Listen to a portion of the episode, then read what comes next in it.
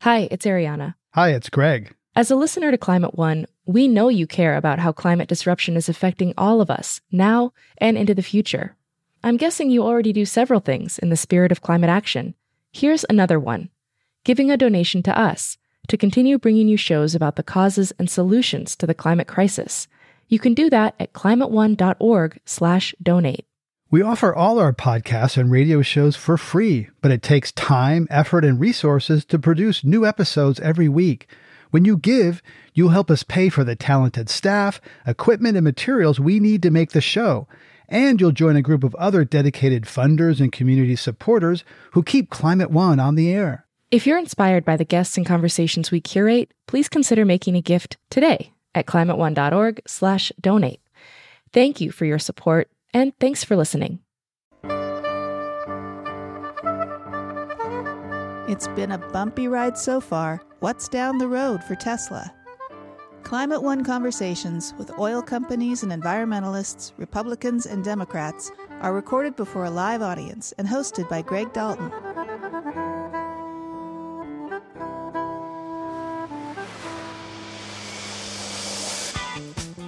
This is the Tesla Model 3 uh, all-wheel drive dual motor. It's amazing. I've been waiting for it for years. I put my deposit in the day before they even showed the car. Despite having last year's top selling luxury car and a loyal, if not rabid, customer base, Tesla has been facing major challenges. In August, Maverick CEO Elon Musk was slapped with SEC charges over some rather misleading tweets. That cost him and the company millions in fines and forced Musk to step down as chairman. But that's probably not the last we'll hear from him. I don't think Elon Musk is going to back down at all. And I think they'll continue this kind of drama and game until maybe the SEC will double down and try to follow his tweets, you know, even more closely and try to catch him on something. Other skid marks for Tesla include production delays, shareholder skittishness, and some well publicized workplace complaints. Yeah, I don't think it's uh, spilling any secrets to say that it's a difficult place to work. There have been lots of reports about how demanding the big boss can be and how much of a sacrifice people are expected to make. Today on Climate One, we assess the health of Tesla, its overall impact on the auto industry, and its future as a leader in the green economy. Greg Dalton's guests are three writers who have been watching the company closely. Lora Kolodny is a tech reporter for CNBC. Katie Fehrenbacher is a senior writer and analyst with GreenBiz. And Hamish McKenzie is the author of Insane Mode How Elon Musk's Tesla Sparked an Electric Revolution to End the Age of Oil. He's also a former lead writer at Tesla. Here's their conversation. Um, Lora Kolodny, let's talk about the health of the company today. How's Tesla doing? A lot has happened in the last year or so. It's hard to keep up with the headlines, but, but where are we today in terms of you know the pulse of the company? The the health. Okay, I mean, yeah. I'm not. Um, I'm not like the Tesla doctor and I can't completely diagnose it, but in the great game of business, there's a scoreboard. And if you look at it like the bean counters do, it's pretty challenged right now. Um, Tesla's been in a kind of cash strapped position for the moment. Um, mm-hmm they had some years where they really spent a lot on you know setting up the factory and figuring things out. And then last year as they were ramping up production of the model 3 their latest electric sedan which is potentially their first breakthrough really mainstream car not just for the early adopters um, they they had a few missteps. They over automated elon's acknowledged like i'm on a first name basis with him elon musk the ceo has acknowledged you know some errors and and unplanned spending to correct them. And I mean, it's at the moment they just paid down a huge bond obligation, $920 million. They're not spending a lot in, in terms of capex, capital expenditure, to uh, set up for the future compared to prior years. So it's going to be a real challenge for them to operate leaner and meaner. Right. So there's a lot going on there. We'll unpack. Uh, Katie Fehrenbacher, um, do you think that e- Elon Musk has been tamed by some of the recent, you know, um, experiences with regulators, et cetera? Tamed? No, not at all. um, I mean, I think that um, you know the SEC has taken this kind of unusual and public step, um, but I don't think Elon Musk is going to back down at all, and I think they'll continue this kind of drama and game until. I'm not sure exactly what's going to happen, but maybe the SEC will double down and try to um, follow his tweets, you know, even more closely and try to catch him on something, uh, you know, later in the month. I'm not, I'm not sure. Right. The Securities and Exchange Commission is looking into, uh, you know, it's kind of bizarre that you know, one pretty mild tweet is being uh, sc- uh, scrupulously scrutinized uh, when there's other tweets that are we see every day that are uh, seem to play by different standards, but um, say the least. Um, but, but, Katie, let's talk about the recent moves to, to close stores. And then the company said, no, no, we're going to only close half of our stores, laying off workers. What is this saying? Is this a company that's kind of getting fit, or is this a company that's a little wobbly? Um, well, I mean, right now it's all about cost cutting for Tesla. So they've reached this point kind of miraculously where they're actually selling the $35,000 Model 3. So they made this point, but it's still not an economic proposition for them. I mean, I don't know the margins on the Model 3, the $35,000 Model 3, but they are. Wait, hang on. There's an analyst from UBS who said $41,000. This was a story that Lora wrote.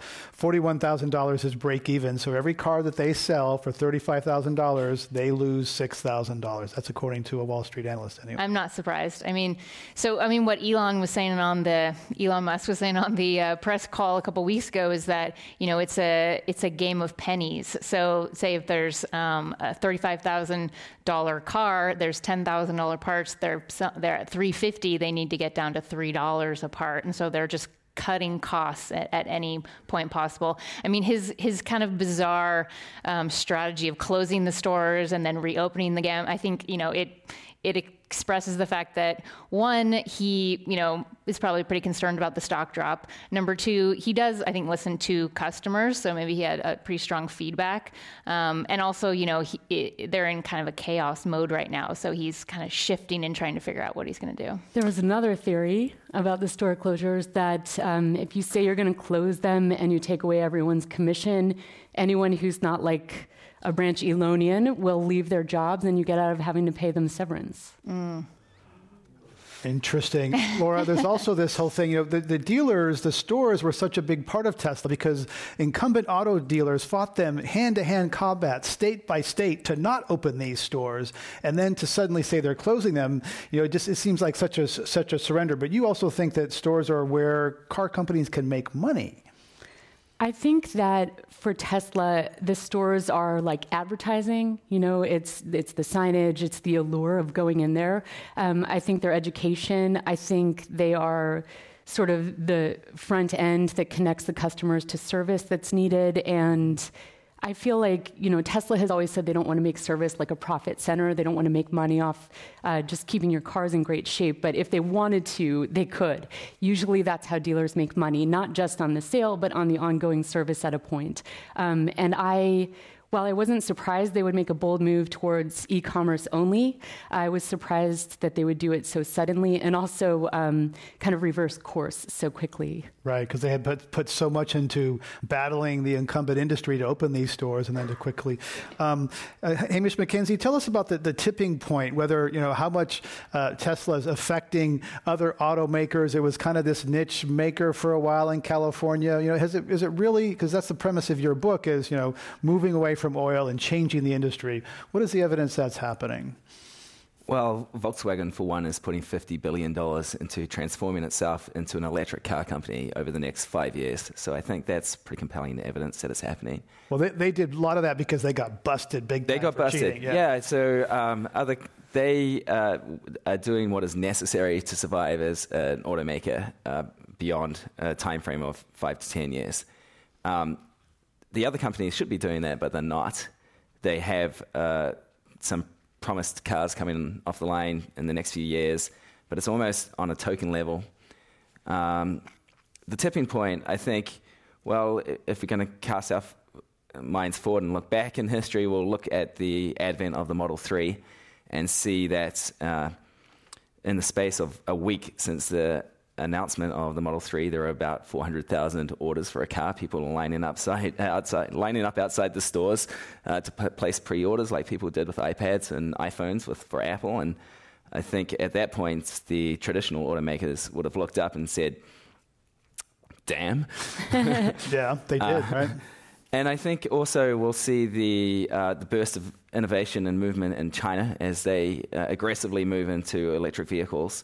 And the slowdown of sales in the um, traditional market in China and the acceleration in the new energy market in China, which has taken place over the last uh, 12 months or so, as a tipping point as well. That's the world's largest auto, uh, auto market. They have the most incentive to move aggressively into clean energy and um, automation and autonomy. And uh, I think China is going to be more important than the United States. So uh, th- this is the like the general areas. Like this is the tipping point in terms of the market realizing it's going to shift. Lora, you've written about uh, you know uh, Tesla getting some big financing for, for Shanghai. Is is um, a, a, project in Shanghai? Is is a, I think it's a battery or is it a gigafactory in Shanghai? Yeah. So how's it looking for for Tesla in China? I feel like Tesla has this brand appeal in China. It's like whatever Louis Vuitton or Coach or something. They they are a designer brand, a luxury. They're well known. Um, and again, that that government push for new energy vehicles, which includes hybrids and um, hydrogen and things like that in China. But that's uh, it's it's a strong wind, you know, for, for Tesla, but uh, it's going to be really challenging. They have this they, they raised 500 million for a project that they project will cost around 2 billion. They've learned a lot about manufacturing in the States, taking over the NUMMI factory out here in the Bay Area, building the Gigafactory in Nevada. But that's still a lot leaner than what they had spent in the States. And it's in a market where they don't necessarily have a ready supply chain, the same, you know, kind of assets as far as like recruiting, networking. But I think um, financiers are, have shown willing to work with them. And yeah, their prospects look good if they can get that up and running and it's not just a tent. Which is a, a reference to uh, there's now a, a tented uh, assembly line here in, in California. So, and that was because there were some was some problems with the Model Three assembly line. Is that right, Lora or Katie? Well, it wasn't um, able to produce the volume of cars at the speed that they wanted. So they partly because it was overly automated. Right. Yeah. So they, uh, I mean, basically Jerome, um, who's the, now the president, was kind of in charge of building this uh, assembly line in a tent next door to the Fremont factory. Um, and uh, I mean, I had heard him talk about it. It's, you know, it, it, was a lot more linear. So it was like one like line across the building. I haven't been inside, but and that's the way that auto companies have traditionally been. And, and, Lora, you've written a lot, written about how Tesla does everything different. The language they use, the processes they use, they're like anti-Detroit in every way. If Detroit calls something, you know, X, they're, you know, Tesla's going to call it Y just because. Or Japan in that case, Japan, right? Yeah. Toyota, they, um, that's right. I mean, um, they want to own end to end the data, the process. Um, you know, they want to make a factory that makes factories, and you know, in some in some regards, they've been breakthrough. I think the battery architecture is the main thing.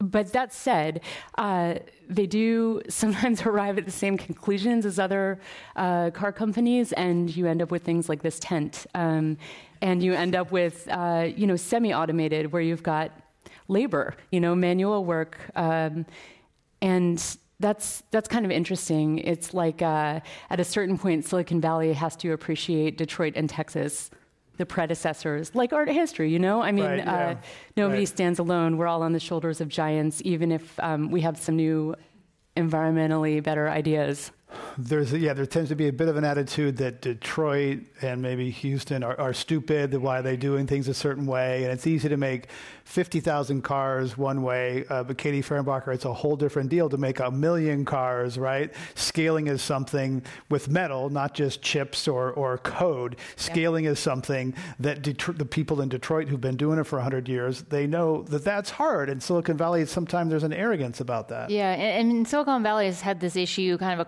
across clean tech, across all energy factors, where you know a lot of the investors from the internet age who wanted to get into green tech investing, they um, were pretty arrogant about it, and then invested a lot of money that actually uh, was wasted and didn't produce a lot of new innovation it's hard to do steel and concrete more than uh, more than code. I want to get back to the you know Tesla customers. We went to a new supercharging station near Oakland, California, to find out what Tesla owners think of the car, the company, and the phenomenon.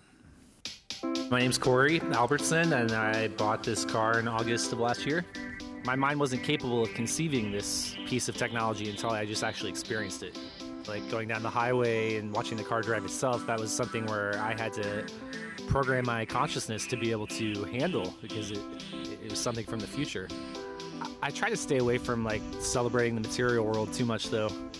So I really enjoy it, but I try not to let it define me too much. My name is Byron. I live here in Oakland. This is the Tesla Model 3 uh, all-wheel drive dual motor. It's amazing. I've been waiting. I've been waiting for it for years. I put my deposit in the the day before they even showed the car. I think I was like maybe 29 in line in the Fremont factory. I support the company. I support Elon, what he's doing with SpaceX, with his Boring company. It's, it's all exciting stuff. You know, he's moving the needle.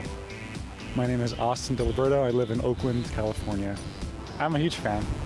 I, I did own stock. I, I sold it recently because it just kept going up, up and down, up and down, and they've had a hard time right now. I think it's mostly media driven, but still they are having some issues now that I think they can work through, but the media sure doesn't help.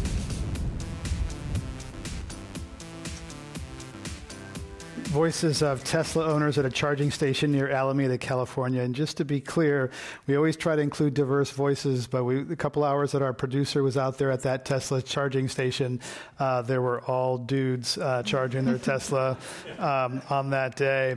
Um, so, Lora Kolodny, let's have your feedback on that. The volatility of the stock. We have an owner who says they don't they worship their Tesla, but don't like to uh, worship material material things. Um, your take on the on the shareholders and the owner Part of the Tesla experience is this camaraderie. It's in house. I hear it even from employees after they're fired. Um, I, you know, there's a camaraderie. There's a sense of belief in the mission that it's an honest mission, um, and you know what isn't better. I mean, you can you can buy your way out of climate change by getting yourself a luxury car and driving fast. That's wonderful. Who wouldn't want to take part in that? And um, I don't know that the customers necessarily um, are evaluating the company with the same meticulousness and um, you know, possibly obnoxiousness as the bean counters, you know, the investors, whether they're short, short sellers or long. Um, when I talk to investors that, that have a long view on the company, um, they say Tesla is a front runner in EVs, and the EV trend is going nowhere but up, right? Like the industry research I've heard from different firms, including IHS and others, I think IHS, fact check me on that, um, is that, you know, EVs or at least new energy vehicles will comprise like 20% of the market inside of five years, even sooner than that. And the auto market is huge. So that's, it, it, may not sound that big, like 20%, but it's actually quite a lot of growth. I think we're somewhere around 5%. Anyway, this, this finance stuff is less interesting than sexy cars and uh, solving. Well, I wanted to make change. a point on the customers. I mean, I think Tesla should be very appreciative of their customers. Like they have been, especially the early ones. Uh, those people, uh, you know, have been supporting Tesla even through the early days when a lot of the cars had problems. Like early builds of the cars would come out with software problems, door handle problems, mm-hmm. all these things, and the Tesla customers have been so loyal to that company. Very patient. Yeah. And is that because of the, the, the, the, design, the beauty, the elegance, the mission, or some combination of all that, Katie? Um, a combination. I mean, it's definitely a mission driven company. So, you know, Elon and the mission inspires people. But then it is such a kind of whiz bang technology company as well. So, you know, the same things that have inspired love of Apple and Steve Jobs are the same things that um, this, this whole like showmanship and um, very sexy reveals. I think, I think that pe- it keeps people's interest and keeps them, keeps them going. Uh, I think that they, they're their brand and their appeal and their sexiness is carried by their believers, and they have got a lot of believers. There are a lot of doubters, and you can read into Tesla whatever story you want to read. Uh, but it does also help that they make good cars. The cars are a thrill to ride, and if you've driven one, it sucks to go back to an internal combustion engine car. So, um, or a hybrid. Yeah, if, if, they didn't have good cars and they didn't have technology that everyone can believe in, then it would be for naught. So I think they deserve credit on that front. Hamish, you write about the first time in 2016 you got into a Model X for the first time, and your friend was put on autopilot. So, uh, tell us how that was like to, uh, as a you know, have a machine driving down the road for the first time. Yeah, I'm still not comfortable whenever I'm in a car that has autopilot turned on. Um, but it took a little bit of time to adjust to the idea that he's going to take his hands off the wheel. Actually, I don't trust, trust this guy driving anyway.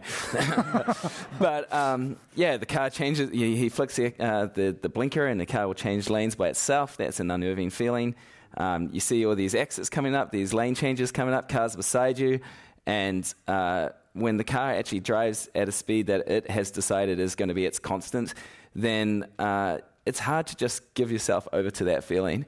Um, but after the, the, the, initial uneasiness passes, uh, it, it, starts to become a little bit of a background thing, and you start talking and carrying on your day as if everything's normal. And it's a little bit disconcerting on that end as well that you can so quickly just sacrifice control to this machine. Right. Lora Kolodny, is, is that is Tesla leading to the future of autonomous vehicles? Are they sort of where the industry is going on this or, or not? They're distinct in their approach. I'm not sure they're the direction the industry is going. They have um, passed up, you know, lidar as a sensor they think is necessary, which that's it's a laser-based sensor. It sort of shoots out these lasers and and senses from the time the light comes back how far away objects are. Kind of creates a 3D map. Um, that's a gross oversimplification, but I mean they're they're not using lidar, and everybody else is, and they're not. Pretty much. And they're also, you know, when you, you mentioned your friend drives hands off the wheel, you're not supposed to do that. When you see the autopilot updates to get them, you know, in your in vehicle app, you have to acknowledge you're not going to do that. And Elon Musk did it in an interview with Gayle King on CBS. And, you know, it's, it's somewhat disconcerting that they talk about it as full self driving when it's not quite what I think the, the general public believes is full self driving. It's glorified cruise control. Well, I mean that might be too minimizing, but yeah, I mean it is. It's it's an advanced driver assistive system, right? Um, I don't know if that's the path others will take. I am. Uh, impressed with their developers in a sense, but I it, it doesn't seem like um, others are taking a related approach or or uh, inclined to follow Tesla's lead on that.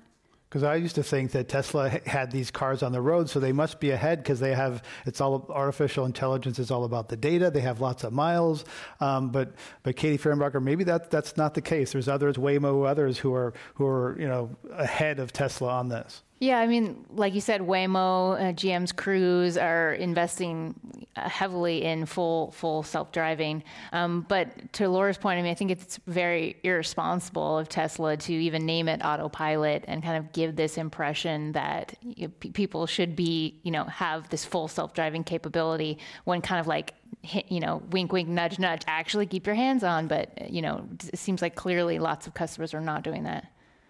Hamish McKenzie, what is, um, if Tesla's leading a move toward electrification, what are the oil companies um, doing about this? Are they opposing Tesla? Do they f- even feel threatened by it? Are they trying to put tacks in the road? Uh, yeah, um, no, they're very happy and they want to help Tesla succeed, and they're every day in the press singing their praises. uh, no, I think they feel very threatened, and uh, any dip in demand for oil is going to hurt their business, and it's pretty evident that a big dip in demand is coming. There are already uh, there have always already been uh, oil crises uh, through more minor dips than uh, what would happen if electric cars came online in a major way. Uh, so there has been opposition. The, the Koch brothers are, pr- are, pretty active at funding disinformation campaigns uh, against Tesla and Elon Musk in particular, or or just to cover myself completely mysterious outfits with uh, innocuous seeming names fund campaigns that discredit, attempt to discredit Elon Musk and uh, Tesla in a way that is similar to uh, campaigns that have been proven to be funded by the Koch brothers in the past.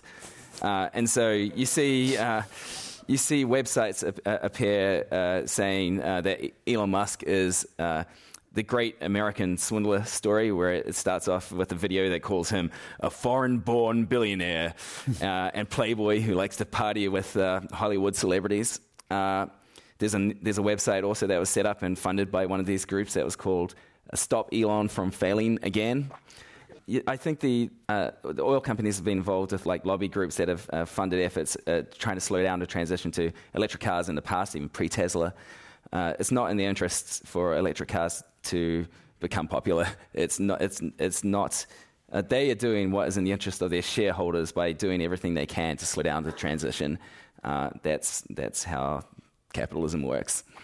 If you're just joining us, we're talking about Tesla and the switch to electrical and clean energy with Katie Fehrenbacher, senior writer and analyst at GreenBiz, Lora Kolodny, reporter for CNBC, and Hamish McKenzie, former Tesla writer and now author of Insane Mode How Elon Musk's Tesla Sparked an Electric Revolution to End the Age of Oil. I'm Greg Dalton. Lora Kolodny, you also see some people on the other side. There are Tesla zealots who attack reporters who dare question the company. Yes. I mean, it's daily. I actually feel like I'm doing my best work in a week where I'm getting accused of being in the pocket of Tesla at the same time as I'm being told I'm unreasonably harsh.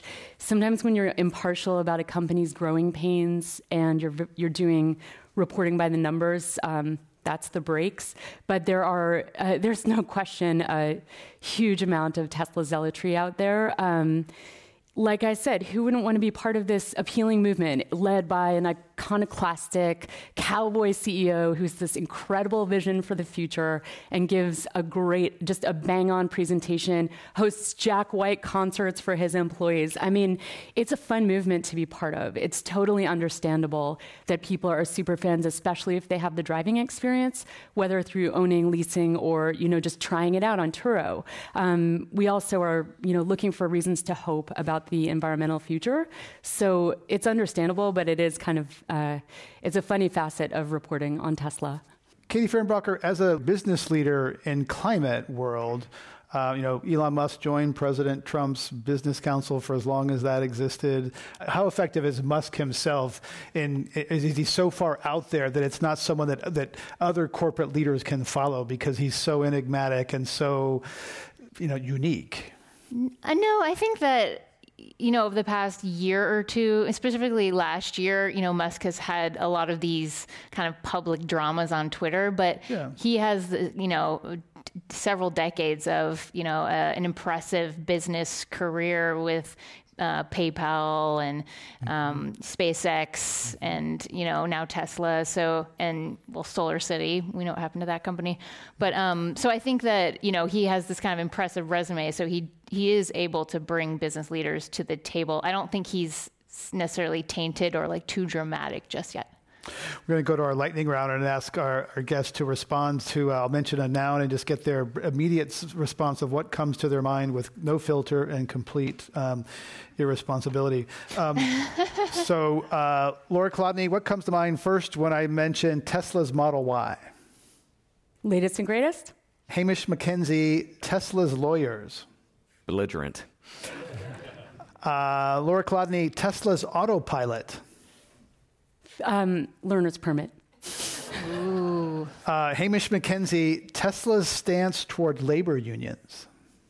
Complicated. Lora Kolodny, the Green New Deal. To be continued? Uh, true or false, Lora Kolodny, uh, Tesla employees say Elon Musk is a hands off manager who empowers his employees and respects their expertise.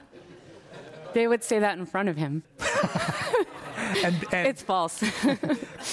Uh, Hamish McKenzie, true or false, every car in the world contains emission control technology that can be traced to clean air protections in California.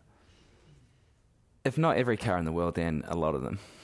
Last one, true or false, Katie Fehrenbacher, you'd love to get high with Elon Musk. false. I would not. Let's give them a round of applause for getting through the lightning round. For the story.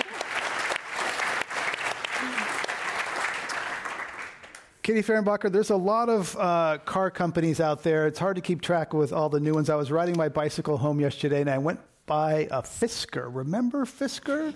Fisker was a no uh, compromise car, beautifully designed by uh, you know veteran of the auto industry. I think they made exactly 16 cars and uh, 2000. 2000, okay, 2000.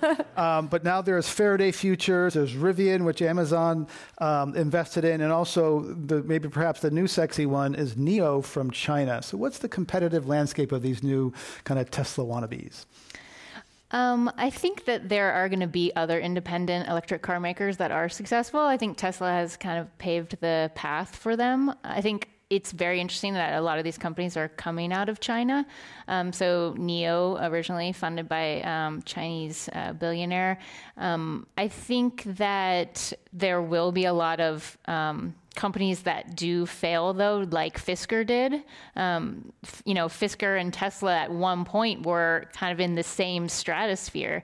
Um, and but i think that you know just in china alone there's I think I read something there was like 300 electric car independent car companies that had been created. So that's going to have to that will be cut down dramatically over the next five years. Yeah, Lora Kolodny, how do you see the the competitive landscape here? You know, Tesla versus these other kind of you know now that it's so successful, it sparked lots of uh, limitation. I think some of these Chinese companies have a shot to become exporters in a in a really serious way. Especially, you brought up Warren Buffett. He has uh, an investment in, I believe, BYD mm-hmm. and also SAIC. They're making a lot of electric vehicles and selling a lot of them in China. Um, I think some of the uh, traditional automakers they they face an existential crisis if they can't figure it out. Let's hope, let's hope they do. Um, they they need to have an offering. Um, and you know, I think an unsung hero in this sort of like new energy vehicles is Toyota Prius. I know it's a hybrid, and so sort of extended um, the you know reliance on oil and gas, right, in a sense. But um, this made people comfortable with you know uh, issues like range anxiety, and I'm really d- curious to see what's the next stage for Toyota. A lot of it's really about the intellectual property, right? Toyota was synonymous with hybrid, so they're just trying to milk as much as they can from that hybrid. They own that hybrid space, right? There's very few other real hybrids now. You know, there's sort of there's the battery electrics Toyota, perhaps there's the plug-in Prius. Hy- yeah, yeah, which yeah. is what she's talking about. But then there's you know hydrogen. You know, Toyota, maybe Honda have the only hydrogen cars that you can you on the market. You can go and, b- and buy one today. Mm-hmm. Um, Hamish McKenzie, that you you look at this also in your in your book in terms of the competitive landscape. China, how do you see that playing out in terms of you know other companies rising to Tesla, or or how do you see that shaking out? Yeah, well, most startups fail. It's even harder to start a car company uh, in the US, in particular, it's hard to start a car company. Tesla is the only one since Chrysler in 1925 that has succeeded. It's even more ridiculous to start an electric car company, changing people's behaviors and introducing a completely new technology. But the time is right for it, and uh, Tesla has laid the, laid the way for the others. Uh, it has shown that it's possible and that there is demand for these kinds of cars. Uh, in China, I expect there will be a couple who, who get by. Um, Byton is a really interesting one, led by Carsten Breitfeld, who was the head of the i8 and i3 program at BMW. Got serious money behind them. NIO is another one that's uh, they're already public and making cars and put cars on the road. Uh, that's really uh, quite an achievement. Uh, and also, they they mix uh, industry talent uh, from auto and technology, and seem to be doing that relatively well. I think a lot of these Chinese companies uh, trying to mix Chinese culture and American culture, that's really difficult. Uh, so that will probably be a hard barrier for them to overcome. But uh, just from the sheer weight of uh, economic forces and uh, the need to shift away from a carbon based economy to clean energy, it, by necessity, there have to be some winners. Uh, I am encouraged by Rivian. I, I, don't know much about them except seeing their product demo and the website. The, the vehicle sounds awesome. The pickup truck. And it is a pretty encouraging sign that Amazon put $700 million into them. So, uh, without any particular inside knowledge, I see them as hopeful. Katie Fehrenbacher, one of the measures of a, um, uh, a successful company in Silicon Valley is, is it spawns executives that then go and start other companies and lead other companies. There's a few of those I've seen, like uh, uh, electronic electric motorcycle company, ex Tesla person. You know, has Tesla? Because so many of the executives have lost their jobs or left. Um, have, have, they spawned other startups that starting that kind of ecosystem that you see coming yes. out of PayPal or Google? Yeah, I mean, I'm not sure it's the extent of Google or PayPal sure. just yet, yeah. but. Um, yes, I've seen a lot of um, Tesla execs leave and, and start energy storage companies, um, start, um, like you said, electric motorcycle companies.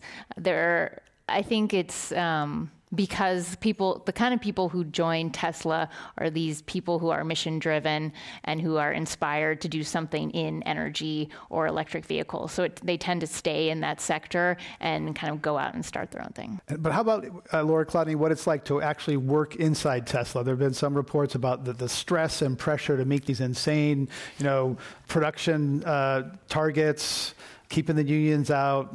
What's it like on the inside? I'm looking to Hamish because I never worked there. I've interviewed dozens and dozens of people that have worked there in recent years or still work there now. And I, like I said earlier in this discussion, there's a lot of camaraderie. A lot, the mission keeps people going through, you know, reduction in whatever items were at the commissary. We switched from Coke to Jones Soda. Ah, um, you know, now you gotta go to like a vending machine for uniform instead of just having them, you know the, the supplies freely available, whatever the tiny stresses of your day, the long hours, the um, hey, you have to use your PTO because we're closing the factory today, all that stuff that's so stressful.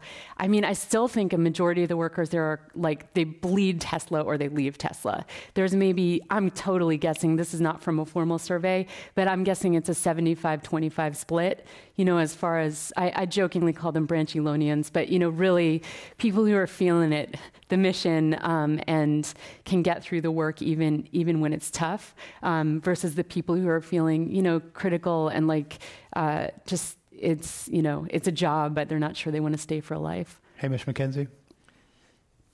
Yeah, I don't think it's uh, spilling any secrets to say that it's a difficult place to work. There have been lots of reports about how demanding the big boss can be, and how demanding the circumstances can be, and how much of a sacrifice people are expected to make. Uh, if you look at the news reports alone, you can see how much attrition there has been among the, the top, top talent.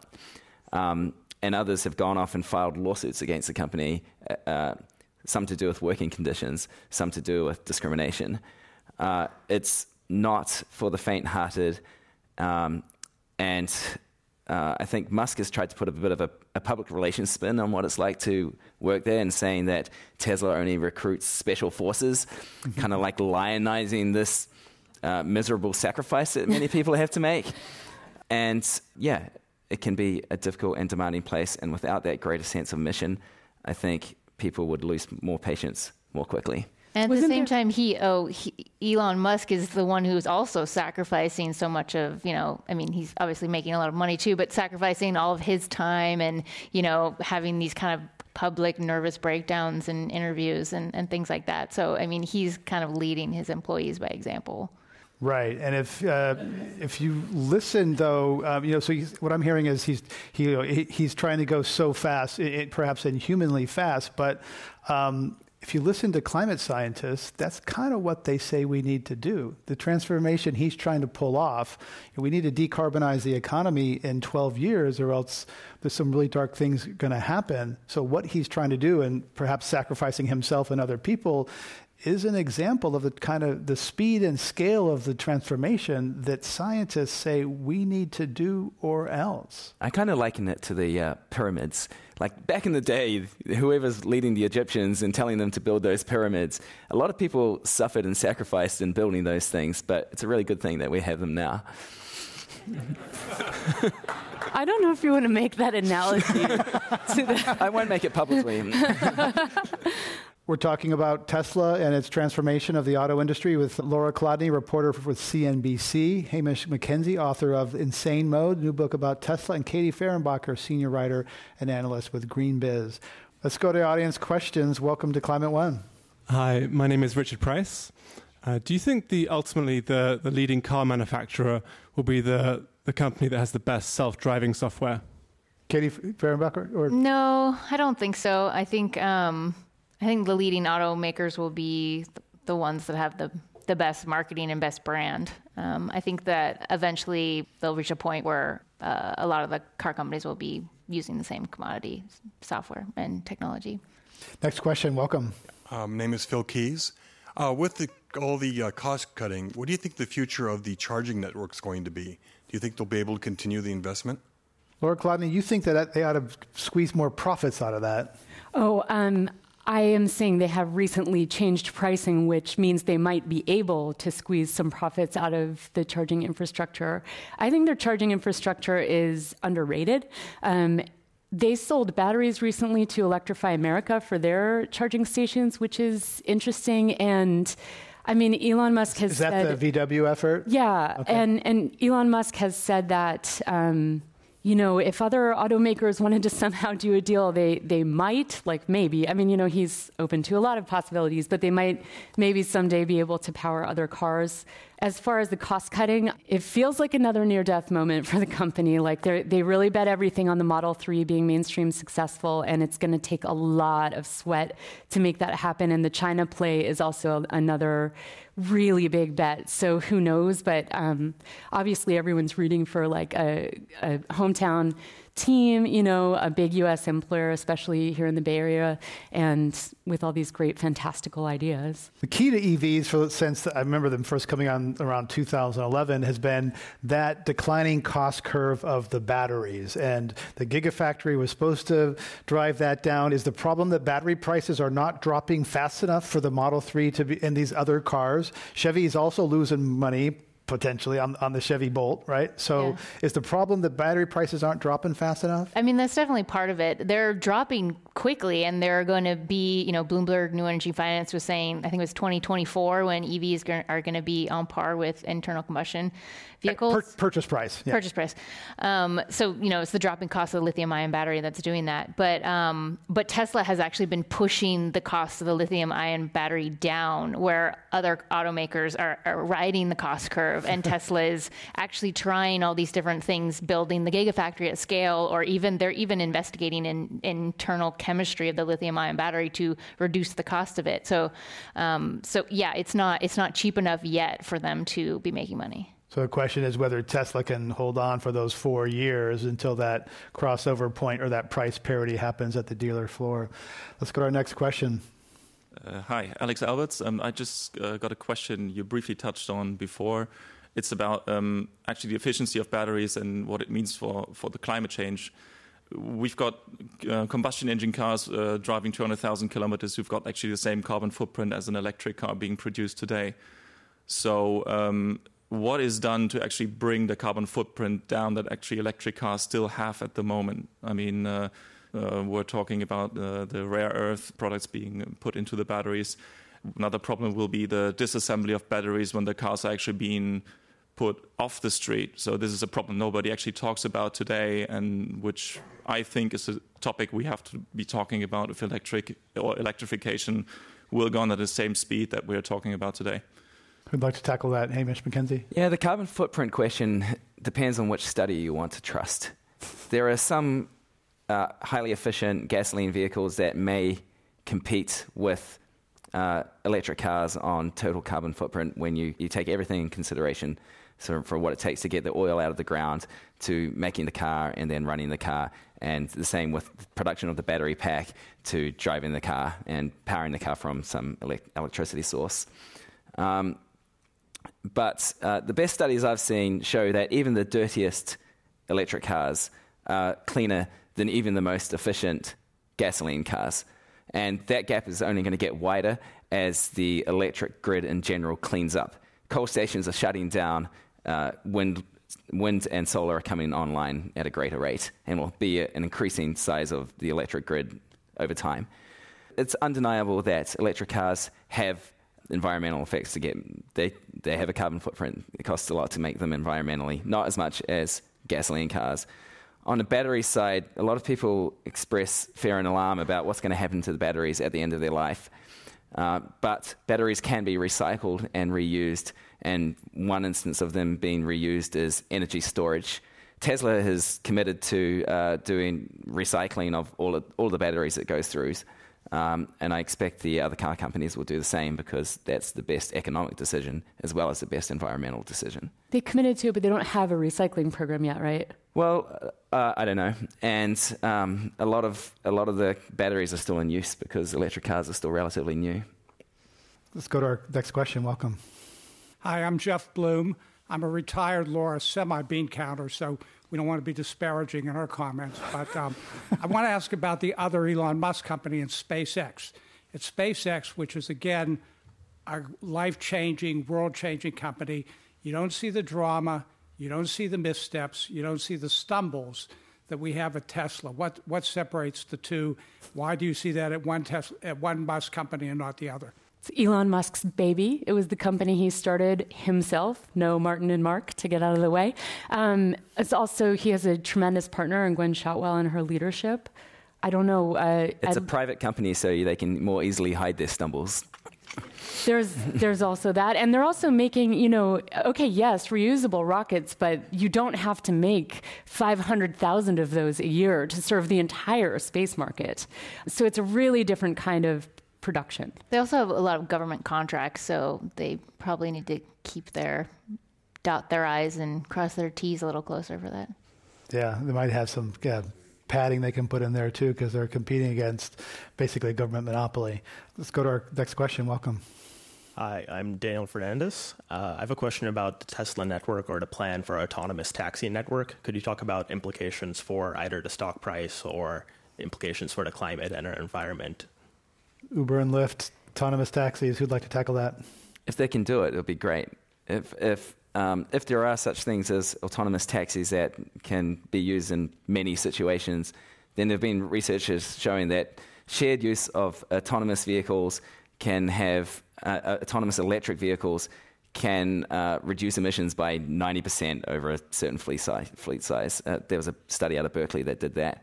Uh, I think Tesla's a long way from, and actually every company is a long way from being in the position to have fully autonomous taxis, although there will be autonomous taxis in sort of certain controlled environments.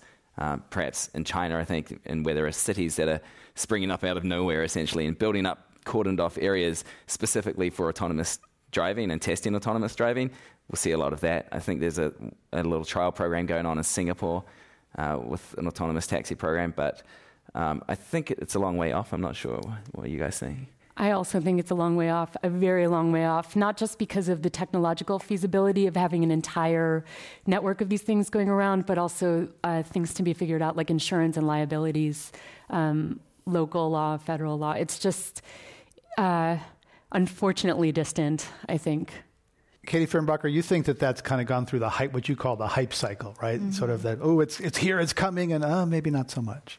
Well, I mean, I think uh, that autonomous vehicle technology has gone through this hype cycle where, where, you know all these investors have flooded in and all these different companies like Uber have been investing in this technology. And then kind of reality is setting in where actually maybe it's you know a little farther away than we think. And it's not kind of delivering these very near wins um, in the short term. But um, but I think you know Waymo is is running a commercial um, service in Phoenix, so you know the technology is is is starting to show something. Welcome to Climate One.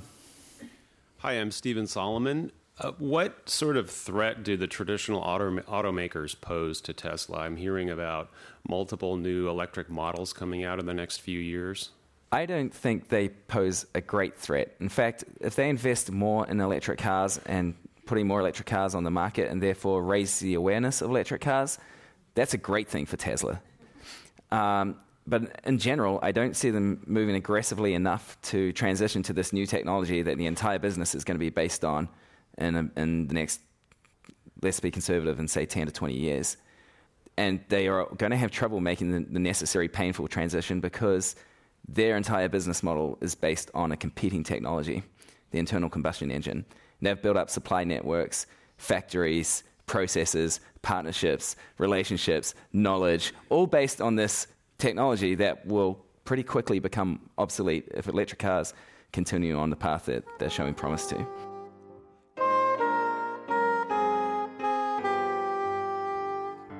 Greg Dalton has been talking about Tesla's wild ride with Katie Fehrenbacher, a senior writer and analyst with GreenBiz, CNBC tech reporter Lora Kolodny, and Hamish McKenzie, author of Insane Mode How Elon Musk's Tesla Sparked an Electric Revolution to End the Age of Oil. To hear all our Climate One conversations, subscribe to our podcast at our website, climateone.org, where you'll also find photos, video clips, and more. And join us next time for another conversation about America's energy, economy, and environment. Climate One is a special project of the Commonwealth Club of California. Kelly Pennington directs our audience engagement. Tyler Reed is our producer. Sarah Catherine Coxon is the strategy and content manager. The audio engineers are Mark Kirschner and Justin Norton. Anny Celsi and Devon Strolovitch edit the show. The Commonwealth Club CEO is Dr. Gloria Duffy. I'm Greg Dalton. Climate One is presented in association with KQED Public Radio.